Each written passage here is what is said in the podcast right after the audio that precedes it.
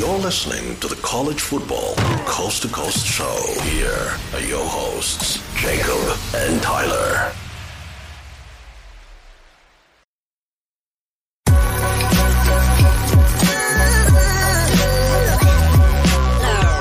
The following is a presentation of the Belly Up Sports Media Network. Hello, everyone. Welcome back to College Football Coast to Coast. I am your host, Jacob, along with my co host, Tyler. We are back to talk about the off season. Tyler, this is our first show in two years where we're talking in the off season. So, yeah, uh, it's a new start for the off season talk for us. Uh, so you know, we thought to ease into things a little bit here. You know, talking with the off season because it is a very long off season, uh, a lot to talk about. So it uh, it really, I mean, it really starts with this, and uh, that being our group of five. I know I kind of dipped into it in our last episode. We've been off for a little bit of time, crazy schedules. We needed it as usual. Yeah, we needed some time off. It was it was a long season uh, and we took a, a, week off, and it was it was a good week off, and uh, we're back to it. It's uh, right back to it. Hit the ground running, and uh, we're open with a group of five, and we'll talk a little bit about the conference. Uh, but of course, we're going to do a little reverse order here in the off season, and we're going to open with our question of the show. Uh, Tyler, let's see what that question of the show is. Uh, it is. Well, let me let me get there. Goodness gracious. Uh, what group of five programs stood out to you uh, above the rest in the last decade? Yeah, honestly, uh, with this being a group of five theme show, I figured uh, the question of the week has to be uh, what group of five program has stood up above the rest in the past decade decade. To me, growing up, it was always Boise State, and it's always been Boise State who's been the like group of five program that we always look up to. I mean, just go back to the Kellen Moore days. If you there's a documentary on him, uh, it's a, a YouTube channel, CFB in 30. If you ever want to learn more about Boise State and Kellen Moore, I mean, this man went 50 and two during his career, and now he's with offense coordinator with the Dallas Cowboys. We don't really want to talk about the Cowboys and how they did uh, last night, uh, but Boise State has always been a program uh, that I have always respected uh, in the Mountain West. They did pretty good uh, this year. They ended up winning their conference. Fresno State ended up winning the Mountain West uh, this year, but Boise State's really been consistent. I feel like there's only been that one or two years where they haven't really been in you know, this big bowl game discussion. Whenever you go back to the BCS days, uh, with uh, you know their really fantastic head coach that they had, and even with you know the coaches that you know came after them, they really built that program up.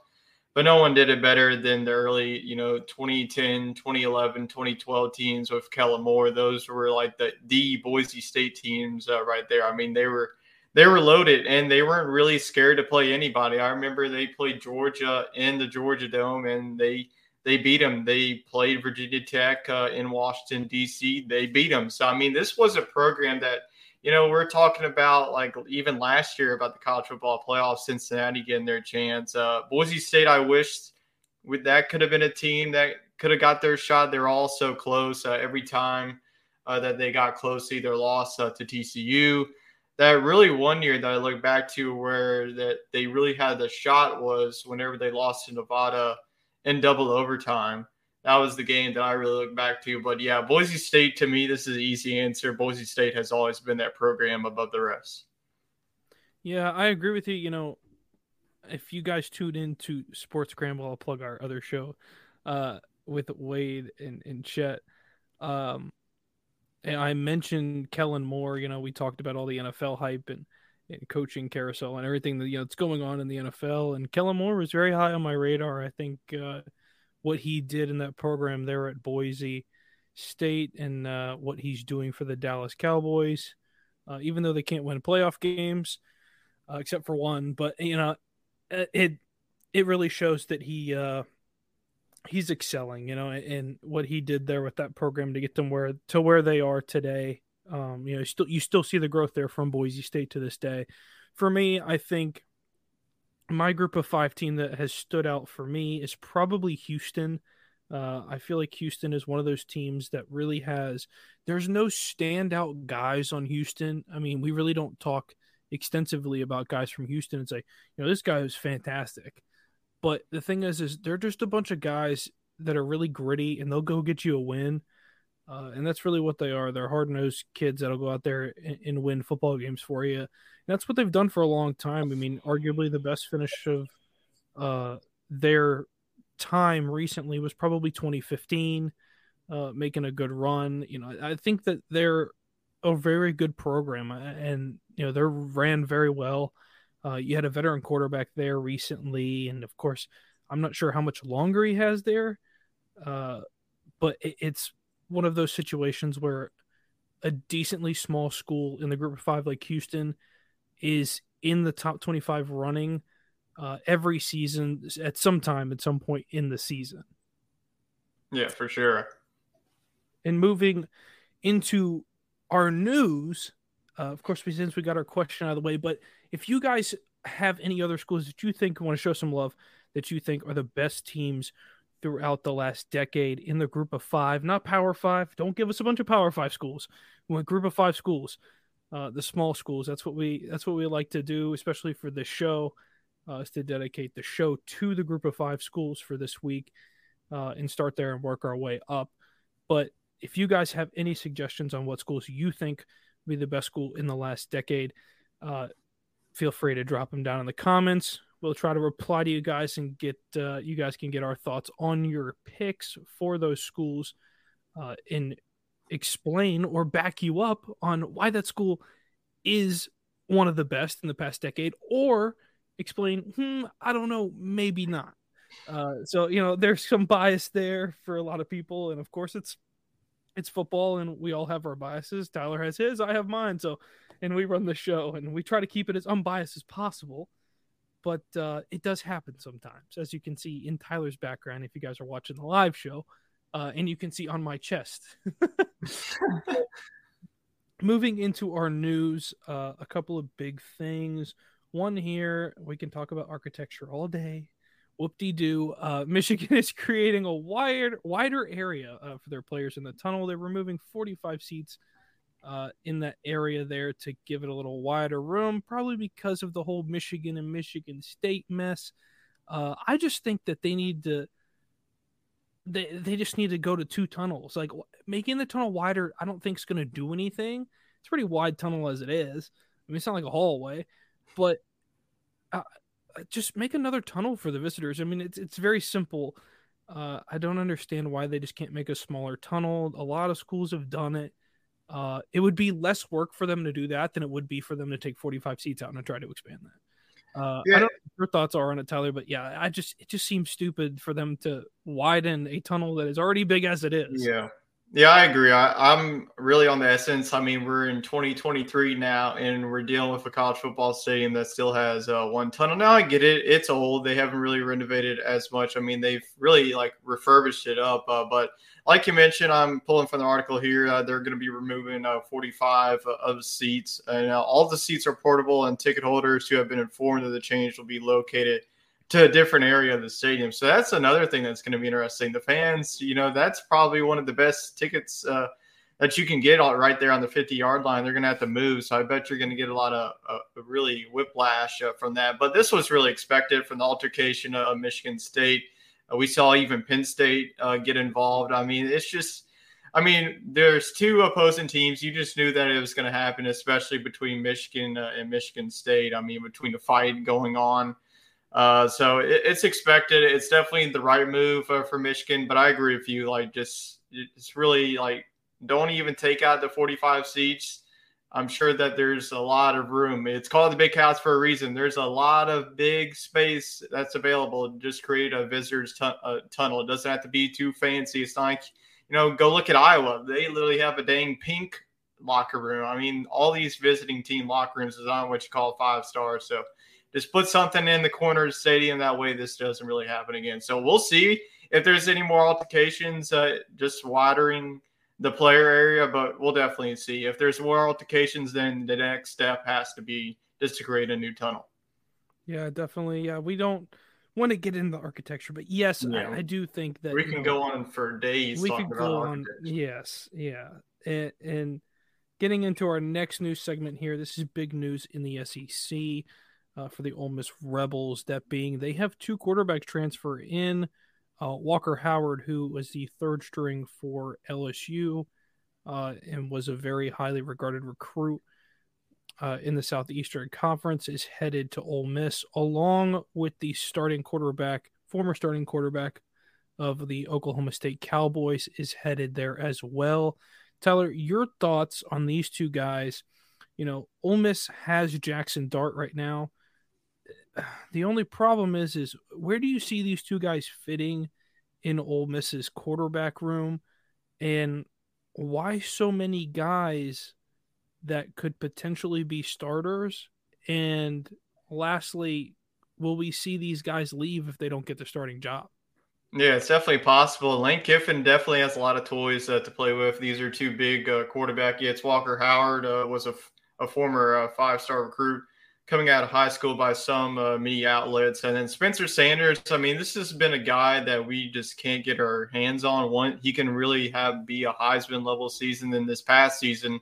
Too many turnovers is really what led to Oklahoma State's demise, and he was injury prone. Uh, so, yeah, Jackson Dart. I mean, he did get the starting role. Uh, they do have uh, one of the best running backs in Quinshon Judkins. Uh, so Walker Howard, like you mentioned, uh, really, I didn't really see it coming. Uh, Garrett Nussmeier um, is going to be probably the guy now in 2024. That opens up the door for him. Uh, but maybe that uh, Brian Kelly sat down with Walker Howard and be like, look, after Jayden Daniels, uh, you know, he's coming back for his senior season, so he's going to be the starter this year, and then Garrett Nussmeier is going to get the start in 2024. Uh, but LSU will be fine. Uh, they have uh, more uh, four-star recruits uh, coming in. You got Colin Hurley in the class of 2024, and then you got Rickie Collins uh, coming in in this class. He'll be uh, in uh, fall practice and in spring practice as well. Uh, but Spencer Sanders is definitely a wild card in this. He definitely has the experience. He's pretty much the same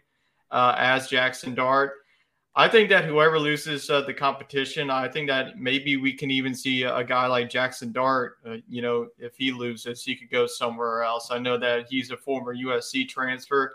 I don't know that if Walker Howard and Spencer Sanders, I don't know if they they really like signed the letter of intent already or not, or but who knows? So I don't know if Walker Howard knew that Spencer Sanders was transferring here or not. That definitely threw, you know, a diamond in the rough. Uh, but who knows what's going to happen? There's, there's three talented uh, quarterbacks, uh, but all we know is one of them is going to get the starting job. And right now, to me, it just feels like Jackson Dart is going to get the job no matter what happens here. I just feel like he had a successful season. He can beat you through the air and also with his legs. He just at times they were inconsistent down the stretch whenever Ole Miss uh, was on that losing stretch, uh, but they really had a good start to the season. But yeah, it's going to be curious to see. I mean, there's this is a lot of quarterbacks to deal with. Yeah, I mean there are, and it's an interesting situation, you know. And you brought up a good point. We don't know if these guys have signed the letter of intent yet for these schools. Um, you know, it's one of those situations where it's all talk until somebody puts the pen on the paper. And I, I think uh, if Spencer Sanders, my opinion, if Spencer Sanders puts the pen to the paper, um, I think he'll probably get the starting job. To be honest with you, um, seasoned quarterback, veteran quarterback. System in Oklahoma State was good. Uh, only problem was, I mean, he got beat up, and you know, Oklahoma State's offensive line uh, took a lot of that burden from from you know him not being protected. Um, I, I don't think Ole Miss is going to be the same. They have a big offensive line. That was kind of a, a big key for them early on in the season, and you started to see that offensive line fall apart. If they can get a strong offensive line, I think Spencer Sanders could be that guy for them. Uh, like you said, Spencer Sanders and Jackson Dart are basically the same quarterback uh, for the most part, and I just think Sanders has more experience, especially in big moments, than Jackson Dart does, and and it might cause Jackson Dart to transfer out. You know, you know, you being the starting quarterback, and you get a another quarterback come in from a big university and take your job. You know, he, we could see him out the door very fast. You know, I, I don't want to talk yet about what would happen in that case. Uh, but the only person here that I don't think belongs is Walker Howard. I, I felt that I think you and I had this talk, but I thought Walker Howard should get out of the SEC. Um, I thought the Big 12 was probably the best landing spot for him. Uh, if not that, maybe in the ACC. There were just other opportunities out there, I think, and this was one that just didn't seem right. Um, I'm not sure what Walker Howard's ties are to Ole Miss, if any. It's and, yeah, I know his father know. played at LSU, uh, but yeah, I was thinking that he was going to go to TCU because Jack Bech uh, was his, uh, you know, high school mm-hmm. teammate. that was his really his go-to target every time. But there's another thing in this, like there, Lane Kiffin's not going to bring in Spencer, a guy like Spencer Sanders, and sit him on the bench. Something tells me that like Jackson Dart's uh, starting quarterback role isn't safe. So this uh, fall camp for uh, for Ole Miss is about to be something interesting in, in the spring practice and the spring game as well. So this is going to be you know a storyline that we'll be keeping up with throughout the off season for sure. Definitely. And Tyler, we're going to close out with our last news segment here. Take it away. Yep, a big recruit uh, for prime time Deion Sanders. Uh, the number one uh, cornerback commitment, Cormani McClain, was a Miami commitment for the longest time that you can think of. And then here comes Deion swooping in. And then you have Travis Hunter along with him. I mean, this is about to be a legit secondary uh, in the Pac 12. I'm thinking that Colorado, I'm getting on the side of Colorado is going to at least make it to a bowl game. They went – one in eleven last year. I just feel like there's just something about Deion. They're bringing in he's bringing in his son Shedeur Sanders. I feel like he's just going to light up uh, Pac-12 defenses, especially the lower tiered like Arizona's defense, Washington State's defense, programs like that, and then Stanford as well. So I think that Colorado is slowly, uh, you know, turning it around, going through the transfer portal, and that's the beauty of the transfer portal. Uh, you know, a team like Colorado and a name and image and likeness of Deion Sanders. That's an NIL deal right there and there. So, who? I mean, why wouldn't you want to play like a coach like Deion Sanders? I mean, I know that it's in Colorado, Boulder. It's not really you know the premier college football program we're all used to, but this is huge. You know, especially flipping him from Miami to Colorado. That's definitely more question marks for Miami losing a, a top recruit like this and losing to a school like Colorado that really hasn't been you know consistent. So a lot of uh, big problems continue uh, for Miami, but huge news and big get uh, for Deion.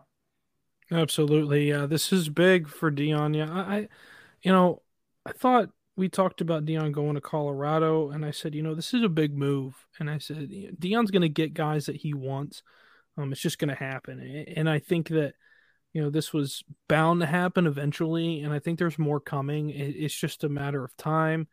Uh, you know, and if they have good success, you might see a lot of guys transfer out of the current situation they're in to go over there. Yeah. Uh, I mean, especially know, at the cornerback position. I mean, Deion knows everything about the cornerback. He knows the grind of the college and know how he gets uh, to to the professional level. So, I mean, this is if you're a top college cornerback, I mean, Deion is the guy to to get you ready for the next level.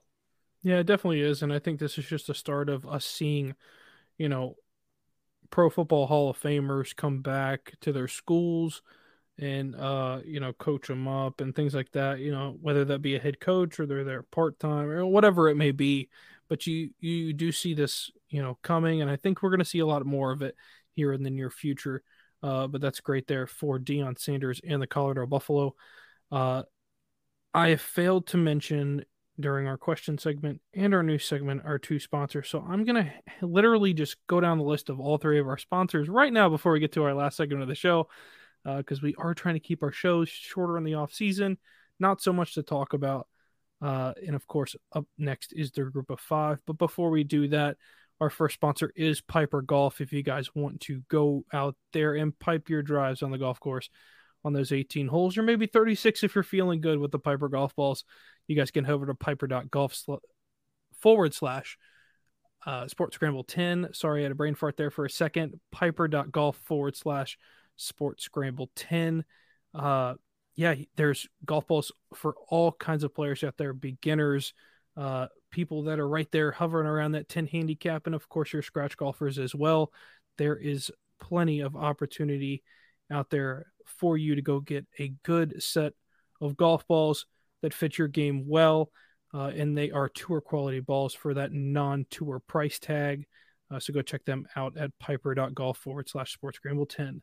Um, on to our next sponsor here. It is Yeti. If you guys want to go check out uh, all their great rugged drinkware, luggage, coolers, you name it, to throw in the back of your truck or on your boat uh, for the summer season coming soon. You guys can go check all that out uh, over at yetius.pxf.io forward slash scramble. Uh, you guys can get 50%, I'm sorry, f- free shipping of your orders of $50 or more. I am having a bad night tonight. but, Wake off, or uh, a little rusty. a little rusty, but uh, free shipping on orders over $50. Uh, so you guys can go check them out in our link below. And finally, our last segment is brought to you by Fanatics. If you guys want to support your sports team in the NFL, the playoffs are right now full swing. NFC and AFC championship coming up this weekend. You guys can go over there and get your gear after the game. Or if you guys want to just get some gear for your team in general to sit down and support them in the bar, at home, on the couch, or wherever you may be this weekend for those games, you guys can go check that out at Fanatics. You guys can go to the link bottom of our show. Uh, check it out. Go get you some good deals. Always have great deals running 65% off around the clock on their website. So you guys can go check that out in the link below in the show. Getting to our final segment, Tyler, it is the group of five that we talk about. Uh, and of course, if we go alphabetically, the first letter of the alphabet is the A, and that is their logo. It is the American Conference in the group of five. How we're going to do it, folks, is very simple. In the conference, we're going to have our standout, which is what we think the best team was in the conference throughout the year, whether that be the first place team in there or the team second or third. Uh, and then, of course, we do have our loser in the conference, a team that we didn't think met expectations for this season, personally, for each of us. And finally, most improved, the team we think from last year to this year or previous years to this year have really made a giant step in making their program better.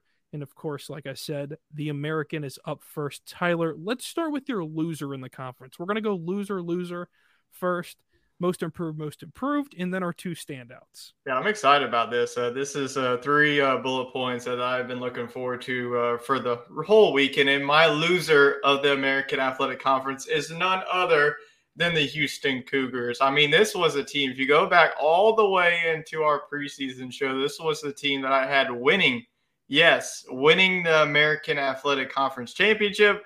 And not they did not finish first, they did not finish second, not third, not fourth, but fifth. Fifth, with all the talent they have coming back, you have Clayton Tune. I mean, he played an okay season, not the season I was really hoping for. Their defense, my gosh, their defense was absolutely abysmal throughout the whole entire year. I just had to go back to that one game where they gave up 77 to SMU. That is just flat out terrible. So Houston, eight and five record. I mean, they'll. I mean, you ask Houston Cougar fans, uh, they'll take that any day of the week. But the expectations that I had in the preseason expectations, I was, you know, everybody was picking them along it, you know, with UCF and Cincinnati. Uh, so Houston is definitely my most disappointing, and they are the losers of the American Athletic Conference. My loser of the American Athletic Conference falls a little bit below them. Uh, oh. Uh, mine is from my lovely hometown. Ooh. Uh, the Memphis Tigers are my team for the loser a lot of expectation coming in. You know, Mike Norvell is gone uh, at Florida State. New coaching staff come in. I figured he'd get a decent turnout from Memphis, uh, but kind of an unacceptable performance, especially in the conference. Three and five in the conference, and you finished the season seven and six. Uh, they did not do well this year. It, it was just one of those things where, you know, last few years we saw Memphis be a contender in the American you know that third place team in the American that was really fighting for a spot to get into the American Championship, and uh, you know we haven't seen that team this year, and, and, we never saw it really come, and and that's that's the part for me that I'm scratching my head at. Um, it, you know, I might be thinking, you know, so much back to the Paxton Lynch days where they were an air raid offense, and they go out there and they launch the ball. Uh, and they had no problem putting points up. This year, just felt like they struggled to put up points, uh, and that's why I think they're my loser. Just too many expectations, I think. uh, for me, for for Memphis to to turn in a performance like that to finish fourth to last in the uh, in the conference. Um, Tyler, give me your most improved team uh, in the American. Yeah, I'm going to go uh, to the East Coast uh, on this one. I'm going to go with the Pirates of East Carolina. And I feel like this has been a program that's been dead in the water for the past uh, couple of years. No one's really talking about them. And eight and five season is definitely an improvement uh, for me going from last year to not even making a bowl game. I think uh, the Pirates, and you know, they really showed and flexed their muscle. I know that they lost in week one, but honestly, they should have won that game. Uh, they had, uh, you know, some plays that didn't really fall uh, in their lap, but they really played NC State. And that was whenever Devin Leary was healthy, and that's whenever NC State was a top 15 team at the time. Uh, they lost uh, some games that they shouldn't have. It was an up and down season, but they really finished off the second half of the season strong. So East Carolina is going to be a team that we're going to be looking at next year. That could be a sneaky pick uh, to win, to not only compete but to win this conference. So East Carolina is my most improved team of the year. Yeah, for me, uh, I'm gonna pick a team that really wasn't on a lot of people's radar. Um, for me, I think that's SMU. Uh, SMU was a team this year I think that kind of surprised me. They also turned in a seven and six season, but a little better record, five and four in the conference, good enough for fourth. Um, you know, decent performance this season. SMU really hasn't been a powerhouse. Uh, they have a couple teams to run for their money. Just kind of confusing season. I mean, you know, they really played well against. I believe they played Southern Miss this year, um, and they played decent. They played. It was it was a strong performance. Um, but mine where I'm, I'm scratching my head is this is the same team that got blown out by Tulane on the road, uh, and of course Tulane proved to be a really really good team in the conference, and I'm sure we'll both get to them here shortly. But my team has got to be SMU for the most improved. I think they're a rising team. They're a lot better than they used to be. I think so. Uh, for me, I, I, think they're a team that's on the rise, and we could see a lot more of SMU here in the next couple of years. Yeah, for sure. Uh, so now we'll get to the standouts, and like you mentioned, mine is none other going to be uh, the American Athletic Conference champs, uh, Tulane. I mean, what a season this one. You go from two and ten last year. Willie Fritz did an amazing job this year. We saw Tyjae Spears evolution uh, on the backfield, uh, and then Michael Pratt uh, was really fantastic uh, throughout the season. Their defense was a little bit inconsistent, uh, but they held down the stretch, especially in that American Championship game against UCF. Their two losses, I mean, one was to Southern Miss and the other was to UCF, a team that, you know, we brought up throughout the season that we could not get a grasp on. So Tulane is an easy uh, standout, definitely the best uh, in this uh, conference. Yeah, I, I, for me, I'm right there with you. I think Tulane ultimately was the absolute standout team and if I had to give them both standout and improved, I wish yeah, I could. They could get uh, two, uh, because we only have, we could only yeah, pick one team. I just think that they were unbelievable this year. Um, you know, to come from a team that finished two and ten last year to turn that all the way around, go ten and two, 11 and two, and beat USC uh, in the Cotton Bowl, fantastic. Um, coaching is top tier. I, I, that was incredible, like coaching job by them down the stretch.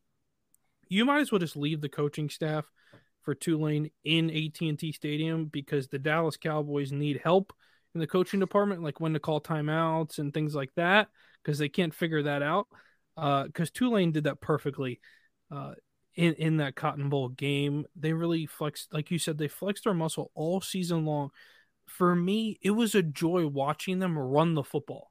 I, I don't think I saw a team better this season run the football like Tulane did. Uh, offensive line was unbelievable. I really think defensively, I think they're a rising team defensively. Um, I think there's some things they could clean up defensively, but secondary wise, they played well against USC. I mean, they shut down those big, you know, big receivers for USC and basically, you know, tied Lincoln Riley's hands up, and Caleb Williams really had trouble uh, with them. So for me, I, I, feel that Tulane is a team that we will see a lot of here in the future. Seven and one in the conference is outstanding. Um, too bad it wasn't 8 0 and they went out in the entire conference, which would be crazy. Um, I forget who their only losses to um, in the conference, but I want to say it's UCF. SM UCF. Yep. Yes, yes, that was a weird game. Yeah, they lost pretty handily, and then they came back in the American Championship and beat them at, at home. Both of those games Yeah. were at Tulane.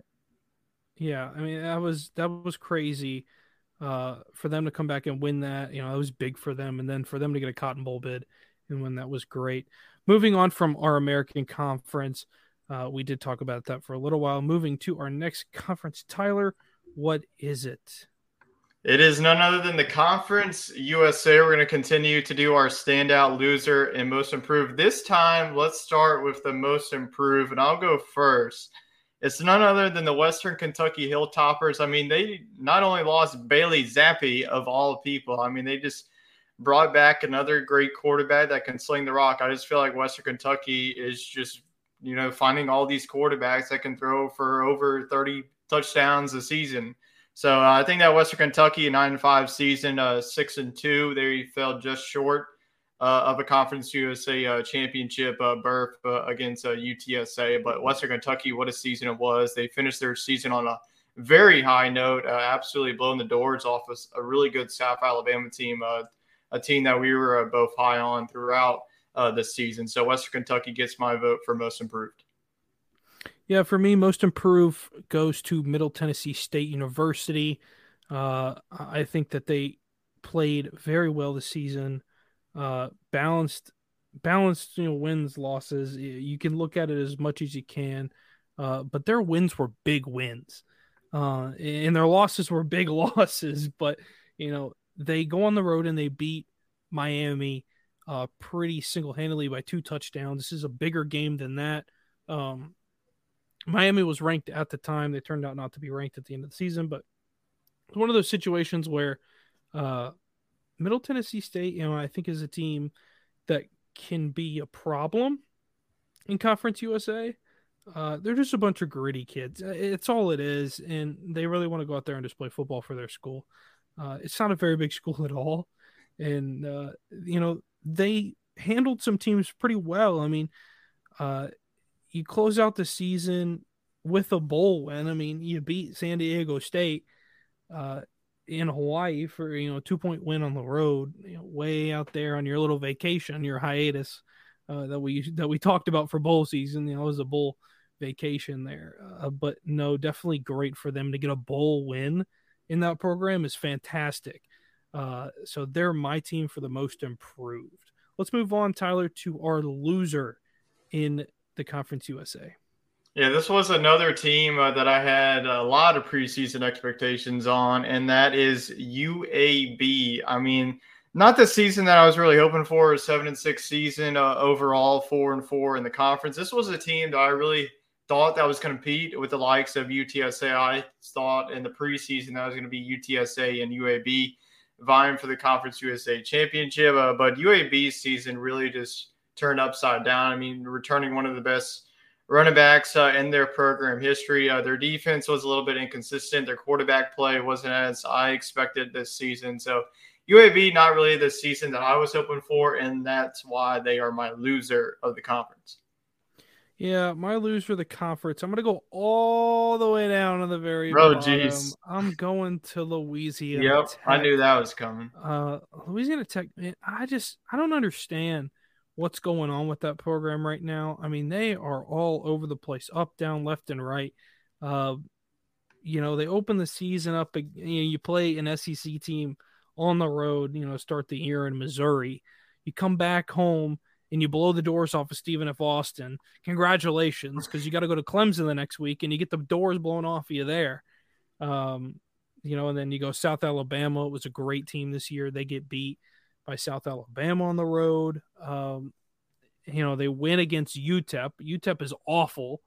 Um, you know, it was one of those teams that we talked about, just terrible team. And they ended up getting a 10 point win. I mean, they were putting scores up in the 40s, which I don't understand how they couldn't compete with a lot of these teams. If you're putting up 40 plus points and you're getting beat to these other teams, I don't understand how that was happening. It just didn't make a whole lot of a whole lot of sense. Uh, in their last win, um, they get a, ro- a home win against Middle Tennessee State. I mean, they finished the season three and nine, and it was so bad. I just, I mean, I saw a couple of like pictures from Louisiana Tech. There's nobody in the stands. There's nobody bothers anymore. Uh, you go two and six in the conference, and you finish three and nine. It, it just there's no reason that should be the case in a state like Louisiana. I get that you're probably fifth or sixth, you know, on the totem pole in the state of Louisiana as far as recruiting goes. Uh, but big picture, Conference USA, they need to. This school needs to be able to compete in Conference USA. They used to compete in Conference USA, and all of a sudden they started falling off, and uh, it's really strange to see, you know, a school like Louisiana Tech just not compete at all. Yeah, absolutely. I mean, Louisiana Tech, I know that you had them uh, high on your board uh, in the preseason as well. So we'll, we'll round out the Conference USA talk with our standout, and this is our best team. And honestly, you can see at the standings, this is UTSA. They went 8 0 in the conference. They absolutely steamrolled everybody uh, on their schedule. And there are three losses coming out of them. One was to Liberty, uh, was on the road. Liberty uh, was a team uh, that also, you could say that – not really the expectations that we were hoping for. I mean, it's the year after Malik Willis, uh, so we didn't know what to expect uh, from the Flames. Then Hugh Freeze uh, ended up leaving that program uh, to coach Auburn. But UTSA, the Roadrunners, absolutely demolished North Texas in the Conference USA Championship. Frank Harris is doing a terrific, uh, terrific job building up that program. I think that their offense is one of the best uh, in their conference, and then their defense really can step up when it needs to. So UTSA is going to be a program that's going to be here to stay in the Conference USA, uh, a conference that's really going to be splitting up. You got some teams uh, replacing the likes of Houston, UCF, uh, and the American. Uh, so we'll see uh, the a new Conference USA come next year. But this year, though, UTSA is my standout. Yeah, I'm going to agree with you. I think UTSA definitely is that standout team in Conference USA by a long shot. Right behind them is North Texas. They had a decent season, finished 500 at 7 and 7. I know they lost to Boise State in the bowl game, but still a good season, turnaround season for them, for the Mean Green. Uh, but I, I, do think UTSA, the Roadrunners, just absolutely they run the show there in, in, Conference USA. Definitely a good performance by them this season, and a lot more to come here in the future. Moving on to our next conference, we're going to the Mid Atlantic, uh, mid. Uh, I'm not even gonna try. We're going to the MAC. We're going for the MACtion. Uh, I love my MACtion. You love your MACtion. We all love our MACtion. Um, Tyler, let's go reverse order here. We're gonna give our standout first in the MAC.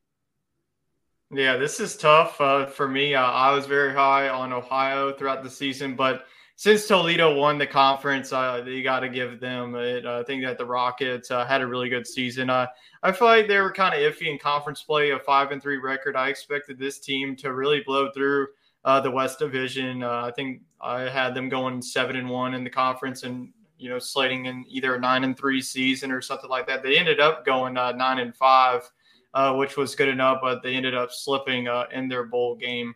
Uh, but I think that Toledo, we've we've really recognized this. If you watch the back, you should know who Toledo is. They've really been the juggernaut of the the MAC. We've seen the, the days of Bowling Green, and then we've seen the days of of Northern Illinois. Uh, but Toledo's always been the MAC, and this is why that they're most my standout. Really good season for the Rockets. Yeah, I'm gonna go to the East uh, Division for this one. Yeah, I've got Ohio. Uh, finished the season ten and four.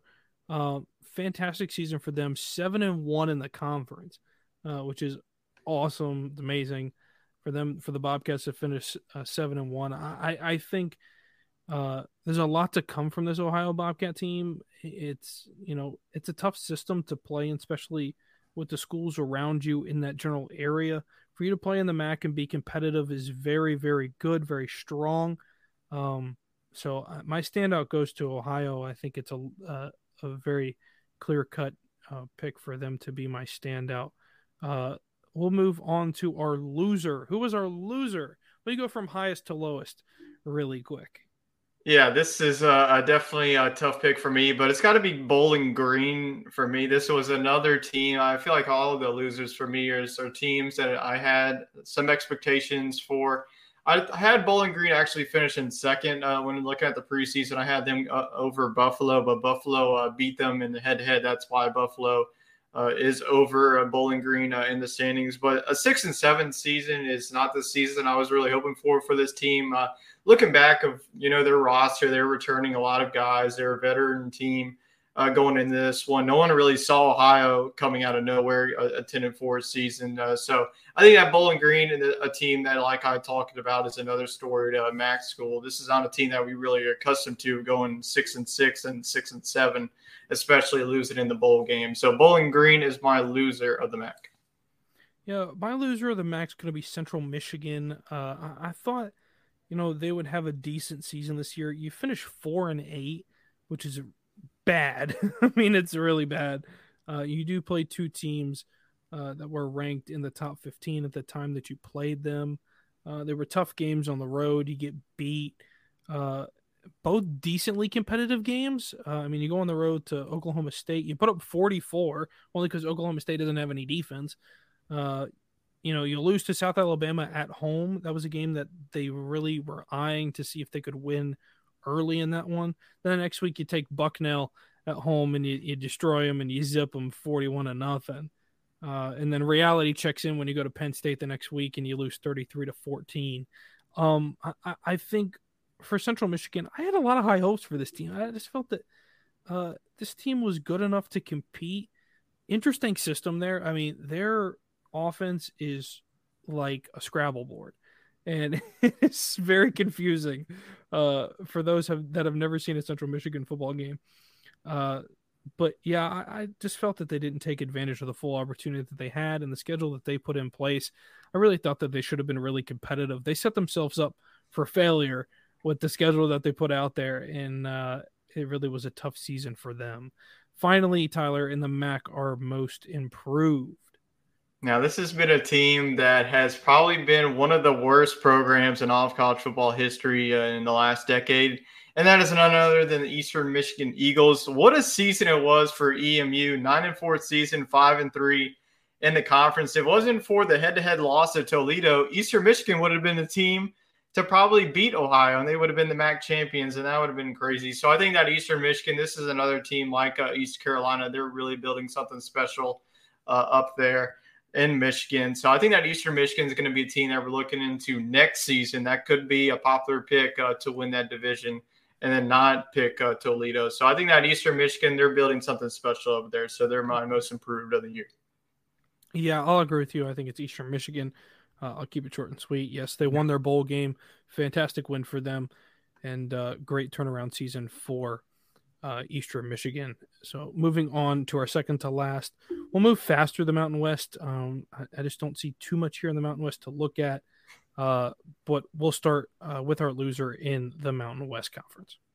So you might say, how is a loser a 10 and 3 team? Well, that's, I'm going to say right here, I'm going to go again back to the preseason. I had this team not only winning the Mountain West Conference Championship, but booking their ticket – to be in Tulane shoes in the Cotton Bowl, and that is none other than the Air Force Academy. I mean, Air Force, the three losses were just completely unacceptable. This could have been a team uh, that could have been in Boise State shoes. I mean, three of their losses uh, came in the conference, and two of those that were actually one of those against Boise State, and Boise State absolutely blew the doors off of them. I mean, Air Force has always been a program that has run the ball if you're uh, ever, you know, watching Air Force, Army, Navy, all the the veteran schools, they're going to run the football down your throat. And Air Force had one of the better defenses. If you look there, the points against, not many people were scoring against them as, as well. But I feel like this was a team, they had everything in front of them. They had a really favorable schedule. They took care of business outside the conference, but they couldn't take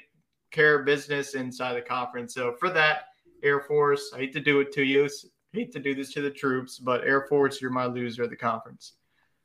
Uh, my loser of the conference, I'm gonna head to the Western Division of it. It's a team that finished second in in the division, and uh, that's San Diego State. I, I think um, you finish seven and six, you go to a bowl game and you get beat by Middle Tennessee State.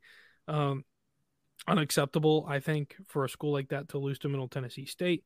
Uh, no discredit to Middle Tennessee State, obviously, because I picked them as my most improved in their their conference. I, I no shade thrown their way, but I mean, if you're San Diego State, you're five and three in the conference. You're sitting there, um, and and you get a chance to play in a bowl game. Uh, and really, they should have made the most out of that opportunity. It just wasn't there. I mean, the week before the bowl game, you lose to Air Force 13 to 3. And you just got done saying, you know, Air Force had the defense to stop people. Uh, you know, you you only give up 13 points to Air Force, but you only score 3 points at home.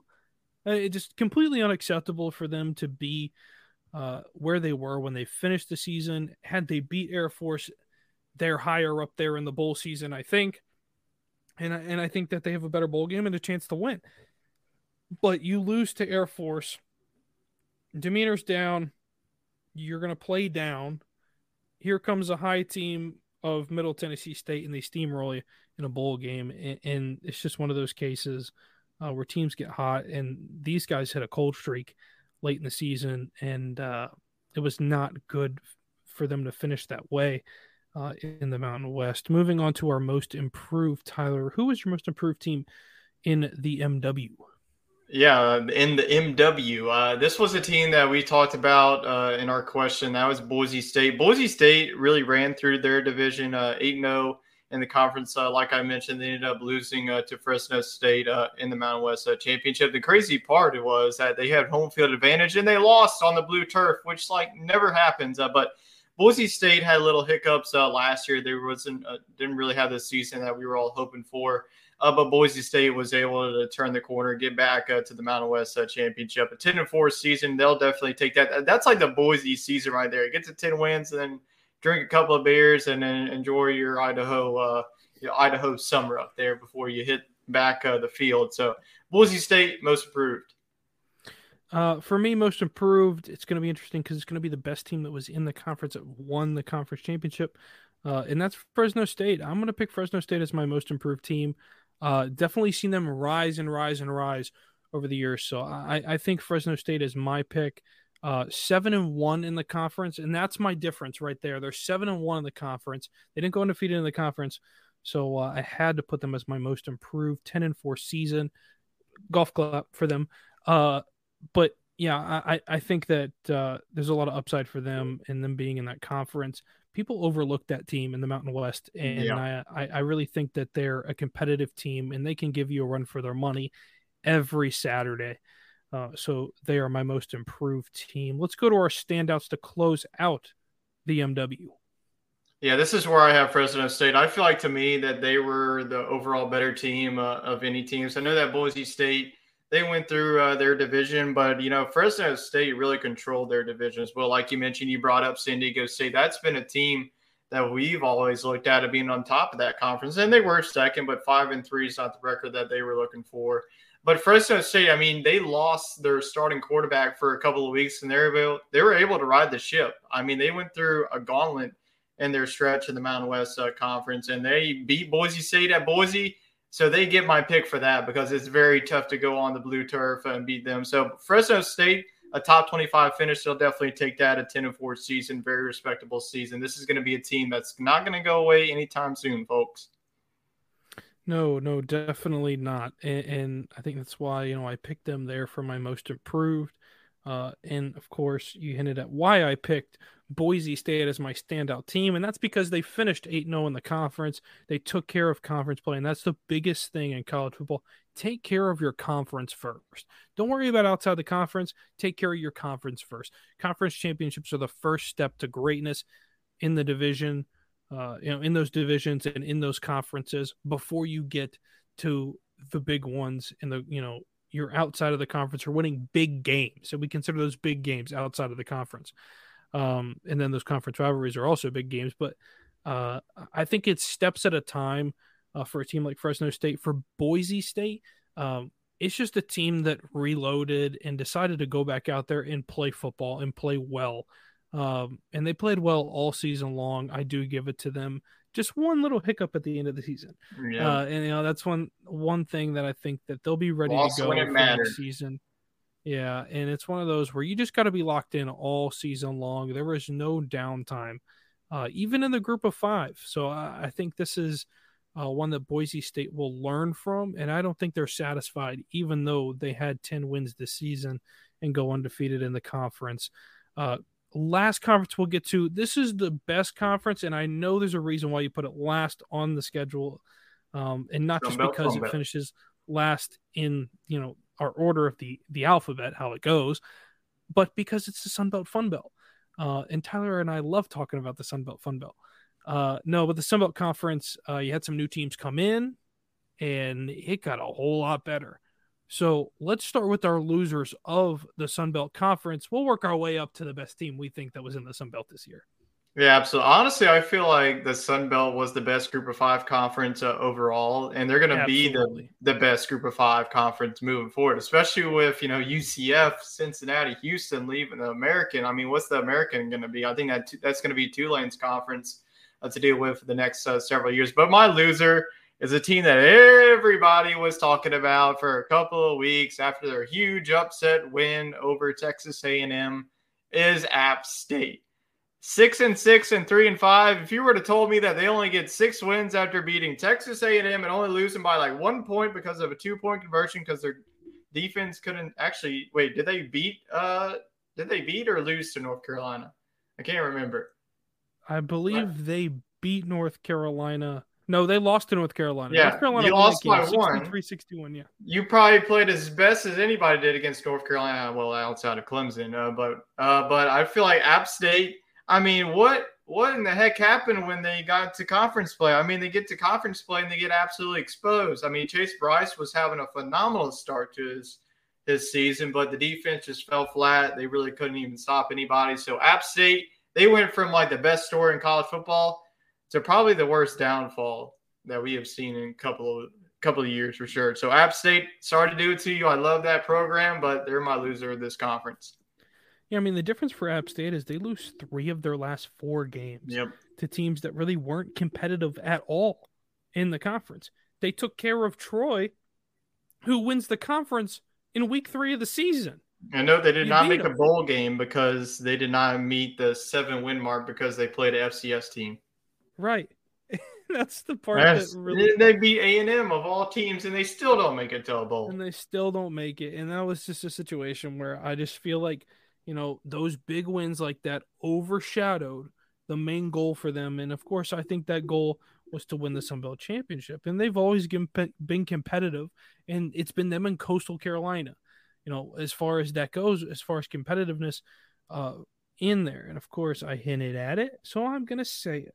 My team that was the loser, even though they finished and they played in the Sun Belt Championship, it's Coastal Carolina. They're my loser in the conference.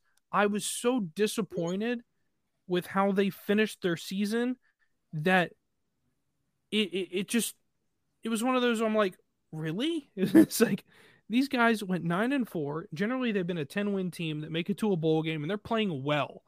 Well, they get to the bowl game and they get destroyed. It didn't make any sense to me. I'm, I, I'm sitting there scratching my head. You know, Grayson McCall says, Well, I'm going to leave.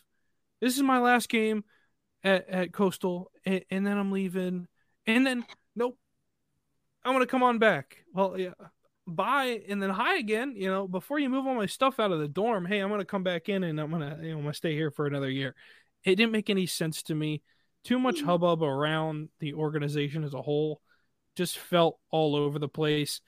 Uh, so I, I think that uh, I, I think that they're my loser. It just it was one of those where I I thought we would see a lot more from Coastal Carolina this year.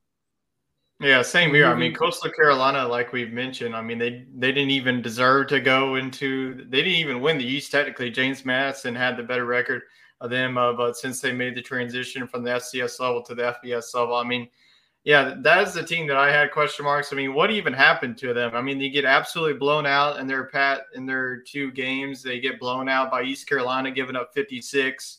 Uh, three They games lost actually. three in a row. They lost Three in a row. in a row to finish the and they season. gave up 41 and against Troy, a team that heavily relies on their defense. Uh, but their def like Coastal Carolina's defense just went out the door, and their offense didn't know what to do in the last uh, several games. So yeah, that's another were- disappointing were- team I had. My thing about it was is they're nine and one, Tyler. They're nine Yeah. and one. I think that they're gonna they're gonna be there in the Sun Belt and they're winning the Sun Belt championship. And I told you, I said they're gonna be the team for me in the East to run the show. I said they're gonna get to a the Sun Belt championship and people are gonna have problems. Well, they get to the Sun Belt championship and they get beat. They lose to Troy. It was one of those situations where it, it just not only did they lose to Troy, they got destroyed by Troy. Yep, they got They exposed. 45 to 26. Your starting veteran quarterback decides to come back to play. and they gave up know, decides to 56 stay and against East. Carolina. And then, yeah, it doesn't make any sense to me. I, I just, that team is so off the wall. It, it, it just absolutely baffles me how you go from 9 and 1 to lose your last three games against teams that weren't even. That might be the bigger collapse in App. State. Yes, yeah, I just that's my opinion on the bigger collapse. I just feel that uh, there was there's stuff there that just did not make any sense for them to lose. Uh but done talking about our losers. We spent too long on the losers. Get rid of the losers. They're done. We're moving on to our most improved. Who's your most improved team in the Sun Belt, Fun Belt? Yeah, I'm going to a university that you're quite familiar with, and that is the South Alabama Jaguars. A two and ten season last year to ten and two this year. I know that it was not the bowl game that Jaguar fans were hoping for. They get exposed against Western Kentucky, New Orleans, but other than that, I mean they've they're really two close losses. They lost ten to six on a Thursday night against Troy. You were there, and then also they lost by a field goal one single point to UCLA, a team that we were quite high on in the preseason. And, and, you know, UCLA with DTR, they have so much NFL talent on that roster. So South Alabama, I mean, you saw the quarterback, LaDamian Webb, carry that offense. Their defense, I feel like every game you watch them, they're creating turnovers left and right. So I think that South Alabama finally found their head coach after, you know, coaching carousel that we saw in Mobile. So hopefully this stays consistent. And I think that South Alabama is going to be a, a program that's also going to compete uh, going into the next season as well. So South Alabama, most improved. I'm going to agree with you in the most improved. Okay. Yes, I think my university did an excellent job bringing Kane Wommack back to that organization and back to this program into the school has done wonders for this program, and uh, the whole vibe in the in the in the city has changed, uh, and people are coming and flocking to the stadium to watch these games, um, and, and it's fantastic to see. And, and they're so competitive now, and they're drawing in bigger guys. I mean, this is a time when we've seen, you know, quarterbacks transfer from big universities. We had a Utah quarterback transfer in, play well.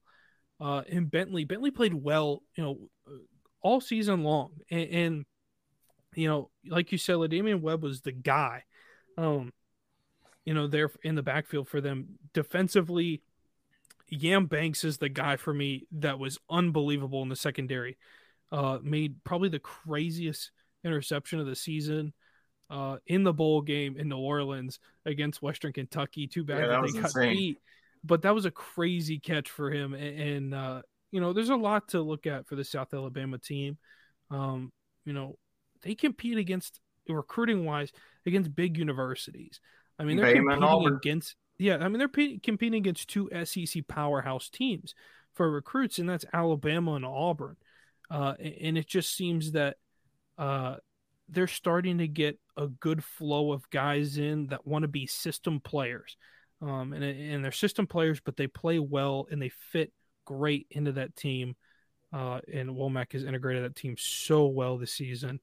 Uh, and an excellent turnaround from a two and ten to a ten and three season.